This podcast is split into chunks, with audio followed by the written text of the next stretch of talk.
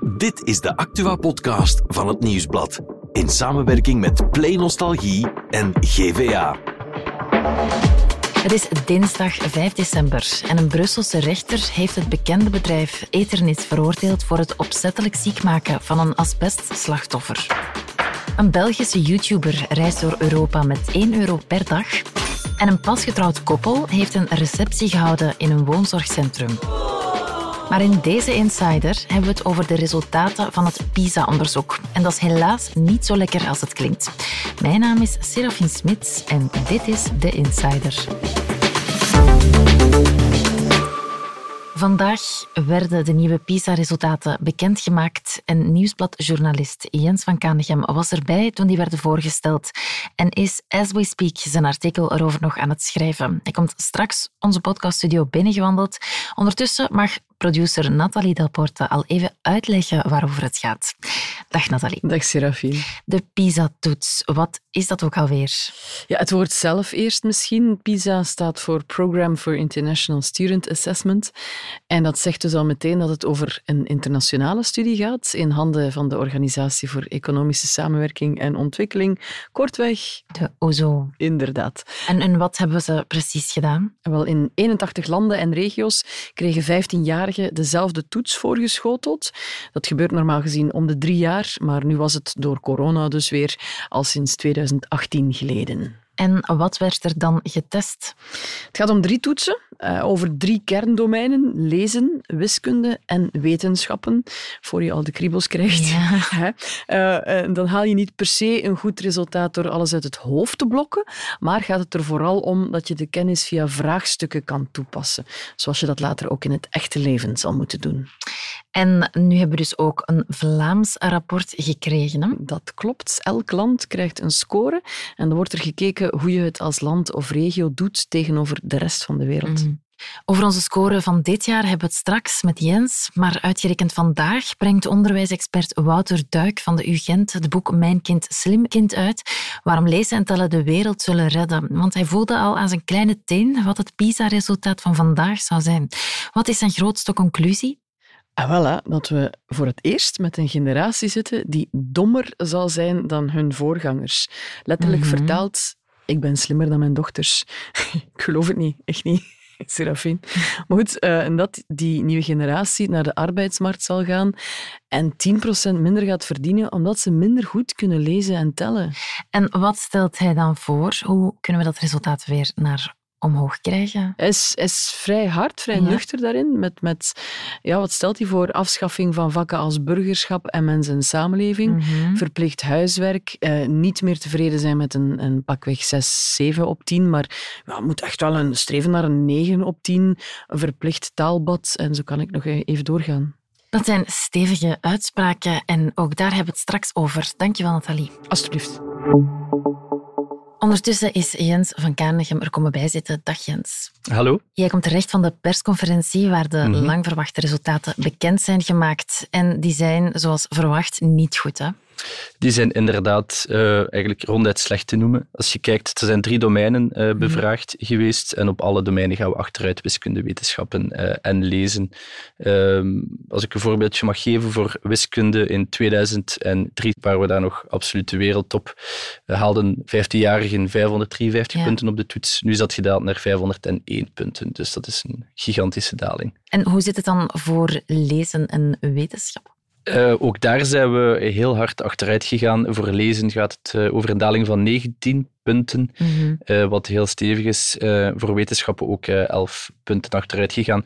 Eigenlijk kunnen we voor alle domeinen zeggen dat we vroeger op zijn minst bij de subtop zaten en nu zijn we naar de middenmoot gedaald. Ja, die punten, dat klinkt allemaal een beetje vaag. Hoe moeten we dat eigenlijk interpreteren? Dat is een beetje lastig. De OESO zegt zelf dat 20 eh, punten overeenkomt met wat een 15-jarige op een heel schooljaar leert. Dus als je Mhm. 20 punten daalt, dan verlies je een volledig schooljaar. Ehm, maar de, volgens de Vlaamse onderzoekers zou dat mogelijk eh, ook om meer punten kunnen gaan.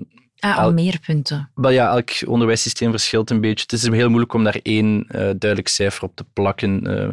dus ja, dat zou ook tussen de 20 30 punten. eh, soms wordt er zelfs gesproken over 40 punten.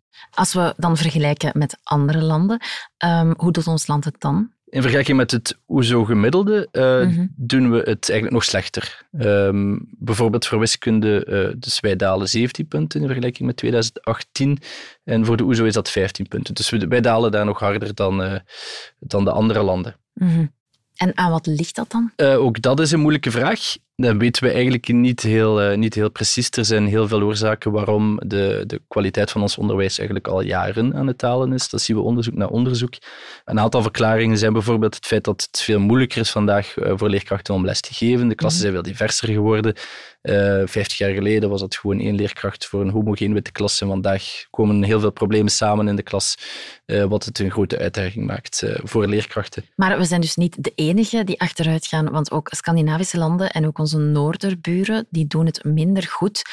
Zou het dan een Europees probleem kunnen zijn? een Europees en een internationaal probleem. Het is groter dan Europa, maar eh, het valt nu wel op als je kijkt puur naar de Europese Unie, dat we het eigenlijk nog vrij goed doen. Voor wiskunde staan we bijvoorbeeld op de tweede plaats. Eh, als je enkel de EU bekijkt, Estland eh, zit net boven ons.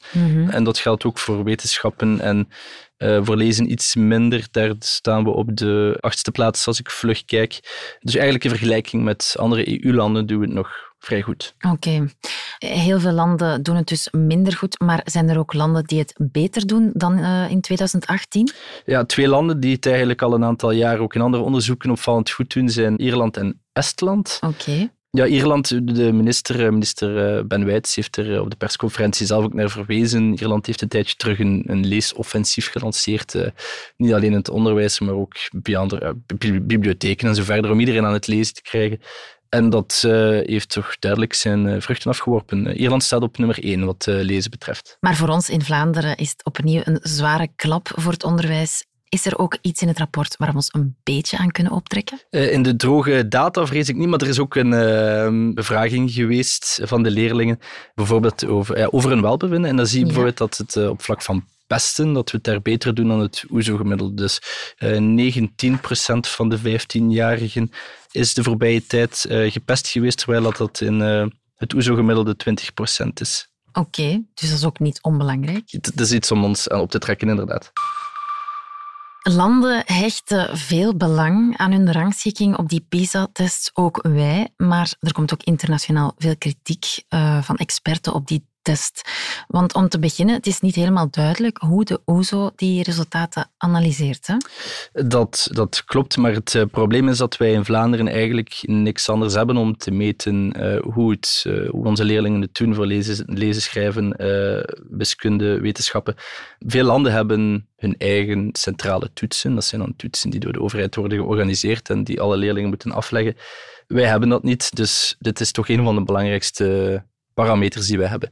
De centrale toetsen komen er trouwens wel aan, die Ja. worden vanaf volgend jaar eh, ingevoerd. Verder is ja, de PISA-test is ook een, een standaardtest, maar hoe zinvol of betekenisvol is dat om een land als China te vergelijken met ons land? Eh, dat is ook een, ja, een terechte vraag. Het zijn natuurlijk twee totaal verschillende Ja. onderwijssystemen, verschillende culturen. Sommige landen hebben veel mm, homogener publiek in de klas, dus ook minder problemen die in de klas samenkomen, minder migratie en dergelijke. Dus dat zijn wel dingen waar je moet rekening mee houden bij de interpretatie van, eh, van die cijfers. Ja, die test houdt ook alleen maar rekening met wat we kunnen meten, maar dus niet met wat ja, onmeetbaar is. Dingen zoals creativiteit bijvoorbeeld, en dat is toch ook wel van belang. Ja, dat klopt. Dat is een van de grote kritieken op testen als eh, PISA. Er worden wel ja, wiskunde, wetenschappen, lezen. Dat zijn heel belangrijke dingen die je leert op school. Maar uiteindelijk is dat ook wel slechts een deeltje van wat je op school leert dat daarin gemeten wordt. Eh, inderdaad, creativiteit. Ja, kinderen in zijn algemeenheid klaarstomen voor de, de samenleving waar ze later in terechtkomen. Dat, dat kan je niet meten met, eh, met PISA. Rekenen, lezen en schrijven, dat doen onze 15-jarigen dus niet zo goed. Pamperen we hen te veel, gaat het te vaak over hun welbevinden en te weinig over presteren. En wat moet er dan gebeuren? We hadden het daarnet al over het boek van onderwijsexpert Wouter Duik en de strengere aanpak die hij voorstelt. Maar er zullen wel nog andere onderwijsexperts zijn met andere voorstellen. Eh, Jens, wat denk jij, hebben wij strenger onderwijs nodig? Eh, dat is wel iets wat vaker terugkomt bij, bij experts. Dat structuur op school is heel belangrijk om, eh, om kinderen tot leren te laten komen. Maar een ander, een ander aspect waar heel veel experten het nu al over eens zijn, is dat we heel hard moeten focussen op die basiskennis. Dat is ook wat we nu zien achteruit gaan in PISA en andere tests. Nederlands, wiskunde, daar moeten we wel heel hard op focussen nu. Wouter Duik die zegt ook, uh, we moeten focussen op ambitie. Uh, maar als we dan opnieuw focussen op die prestaties, gaan we dan weer niet achteruit op mentaal welzijnsvlak? Het ene hoeft het andere natuurlijk niet, uh, niet uit te sluiten. Leerlingen kunnen zich ook goed voelen als ze, als ze het goed doen op school. Dus uh, het kan elkaar zelfs uh, versterken. Um, ik denk dat het punt dat Wouter Dijk wil maken is dat, we, dat de school niet alles kan oplossen. Ja. Niet alle psychologische problemen kan oplossen. En daar heeft hij wel een punt. De school kan detecteren waar de problemen zitten, maar kan ze niet allemaal oplossen. Mm -hmm. Anderzijds kan je dan afvragen of we dan ook niet te veel vragen van onze leerkrachten. Uh, dat is een vaak uh, gehoord uh, klacht of, of, bezorgdheid bij leerkrachten, dat het inderdaad, zoals ik daarnet al zei, dat het vandaag heel moeilijk is om in heel diverse klas les, te, les te geven. Um, dus zij kunnen zeker wat, wat extra ondersteuning gebruiken om met al die problemen om te gaan. Moeten we dan ook durven kijken naar de ouders? Mogen die misschien wat strenger zijn? Het is opvallend wat Wouter Duik daar ook over zegt, dat ouders vandaag veel te weinig verwachtingen hebben uh, van hun kinderen. De zogenaamde zesjescultuur.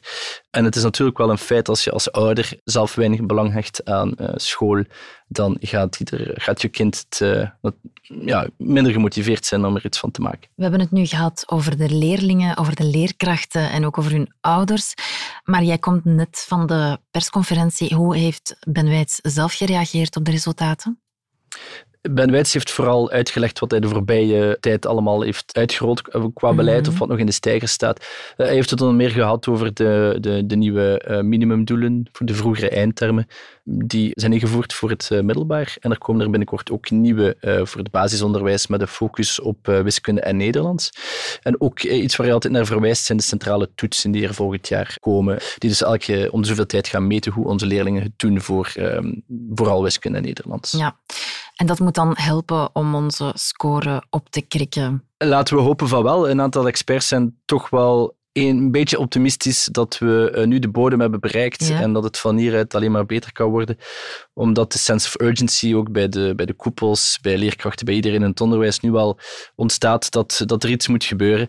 Mhm. Um, of dat wij dat alleen gaat oplossen met zijn maatregelen, dat valt nog af te wachten. Um, maar dat zullen we pas binnen tien jaar kunnen zien. En hoe komt het dat, het, uh, dat we daar zo lang op moeten wachten?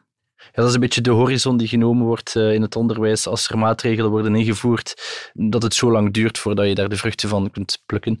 Onderwijs is een tanker en tegen dat alles uh, in beweging komt en uh, alle neuzen in dezelfde richting staan, dat vergt wat tijd. En natuurlijk als je iets invoert in het basisonderwijs, tegen dat je dat dan bij de 15-jarigen ziet in, het, in, de PISA-test, dat, daar gaat ook wel wat tijd over natuurlijk. Ja, nog even geduld dus.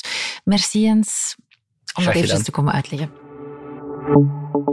En voor het andere nieuws is onze producer Joni erbij komen zitten. Dag Joni. Dag Serafine. Een Brusselse rechter heeft het bekende cementbedrijf Eternit veroordeeld voor het opzettelijk ziek maken van een asbestslachtoffer. Erik Jonkheren is het slachtoffer die het asbestbedrijf op de knieën heeft gekregen. Hij en zijn gezin leefden jarenlang in Capelle op den Bos in de schaduw van dat Eternitbedrijf. En zij ademden daar zonder het te beseffen moordende asbestvezels in. En dat heeft zware gevolgen. Hè? Ja, klopt. Zijn vader, moeder, twee broers die zijn allemaal al gestorven aan longvlieskanker. Dat is een van de dodelijkste kankers. En die wordt dus veroorzaakt door die asbestvezels. Ja. Zelf loopt Erik Jonkheren ook al twee jaar rond met die kanker. Mhm. En hij koos er dan ook voor om het bouwbedrijf Eternit aan te klagen als een soort van ja, eerbetoon aan zijn moeder, maar ook aan zijn broers en zijn vader. En, en dat is nu dus gelukt. In 2017 al werd het bedrijf veroordeeld tot een schadevergoeding van 25.000 euro. En daar komt nu bovenop dat er geoordeeld is dat het bedrijf een opzettelijke fout heeft gemaakt. En Ja. dus opzettelijk de dodelijke kanker van Erik zelf heeft veroorzaakt. Ehm, het bedrijf heeft wel al verklaard dat ze in beroep zullen gaan tegen het vonnis. Dus de strijd van Erik Jonkheren is jammer genoeg voor hem nog niet gedaan. En dan gaan we naar het opvallende verhaal van een Belgische YouTuber. Want die reist door Europa met 1 euro per dag. Ja. Waarom zou je zoiets doen? Ja, het gaat om YouTuber Acacia Junior Mbenga. Hij is 23 jaar en wil een maand door Europa reizen met een startbedrag van 1 euro. Hij wil op die manier aandacht vragen voor de situatie in Congo en wil ook geld inzamelen voor daar. En hoe gaat hij dat doen? Hij gaat in elk land een opdracht uitvoeren en de lokale bevolking vragen of ze op de hoogte zijn van de situatie in Congo. Want daar zijn zware gevechten, overvolle vluchtelingenkampen en mensen worden uitgebuit in kobaltmijnen. Mhm. Dus hij gaat vlogs op YouTube plaatsen en via een GoFundMe geld inzamelen. Ik wens hem alvast heel veel succes. En in de aanloop naar kerst zorgen we ook altijd voor een lichtpuntje in deze Insider. Een pasgetrouwd koppel heeft een receptie gehouden in een woonzorgcentrum. Is dat deze keer? Ja, dat is een speciale plek en het lichtpuntje is de reden waarom ze dat deden. Het gaat om de Britse Stacey en Ashley Stewart. Die hebben elkaar begin deze maand het ja-woord gegeven, maar ze misten eigenlijk een heel belangrijk persoon. De oma van Stacey die kon daar niet bij zijn en daarom vroeg de kerstverse bruid om een receptie te organiseren in het woonzorgcentrum, zodat haar grootmoeder er toch bij kon maar zo zijn. Dankjewel, Joni. Morgen zijn we opnieuw met een nieuwe Insider.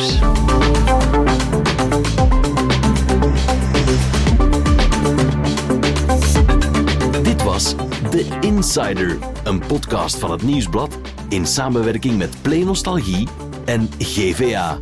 De muziek is van Pieter Santens. De montage gebeurde door House of Media. Wil je reageren? Mail naar podcast.nieuwsblad.be.